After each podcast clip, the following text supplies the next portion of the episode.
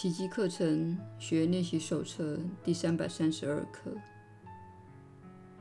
恐惧束缚的世界，宽恕释放的世界。小我营造出种种的幻象，真理则以耀眼的光明化解他的邪恶梦境。真理从不发动攻击，它只是如实的呈现自己。因着他的临在，心灵才能由幻境中回头，觉醒于真实之境。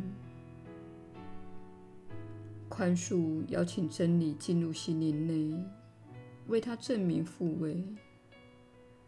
若非宽恕，心灵只能活在桎梏中。而且相信一切已经回天乏术了。有了宽恕，光明才能够照耀阴暗的梦境，为他带来希望，而且种种方法让他明白，自由是他与生俱来的天赋。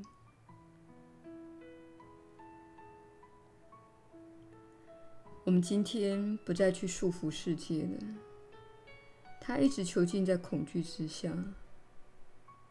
然而，你的圣爱赐给了我们释放世界的钥匙。亲爱的天父，我们现在就要让他自由。唯有释放世界，我们才会重获自由。我们不再是囚犯。因为你一直传送给我们自由，耶稣的引导，你确实是有福之人。我是你所知的耶稣。恐惧是最大的骗子。当恐惧感笼罩你的心头，你所感觉到的是你与真相失去连接的状态。这就是恐惧的本质。那种恐怖感代表你偏离了通往真相与爱的道路，进入了充满激情和恐惧的沟渠。但是，是你选择这么做的。恐惧不是圣灵能够从你心中移除的东西。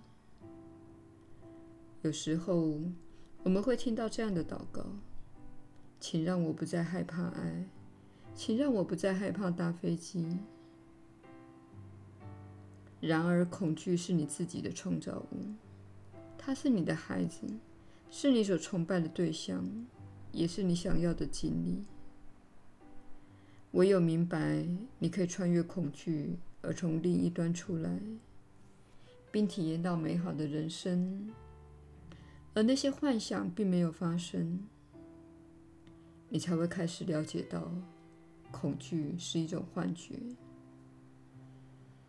然而，我们并不是只害怕老虎这一类的恐惧，这往往是小我的争论。你必须害怕老虎、罪犯以及这类事情。如果你处在危险的处境，小我会照顾你的。比如说，有一只野生动物将向你扑来。这时候，你就会启动或战或逃的机制，获得一些想法，以求生，并因此获得帮助。我们在此谈的是不合理、虚构不实与幻想的恐惧。当你想着未来而感到害怕，那是因为你心中有着你允许它存在的信念。它在那里制造恐惧。比如说，你过去有一段负面的伴侣关系，而你现在想要进入一段小新的关系。小我会说：“还记得我们上一回的经验吗？那令人非常的不愉快。让我们别再重蹈覆辙。”这时候，恐惧的感觉便会浮现出来。但是圣灵会说：“当时的你处在不一样的状态，呈现出不一样的振动频率，而你从那个经验中学到了一些功课，因此那种情况不会再发生了。请再次尝试去爱，那是你想体验的事情。如果听从了这个声音，你就不会有恐惧的感觉。然而，一旦恐惧的信念借由过去的创伤植入你的心中，不论是哪一种或多巨大的创伤，小我便是你第一个会听到的声音。然而，你必须学会穿越恐惧，发现，在恐惧的另一端，生命持续存在着，而恐惧只是一种观念，是你必须穿越的一层薄纱。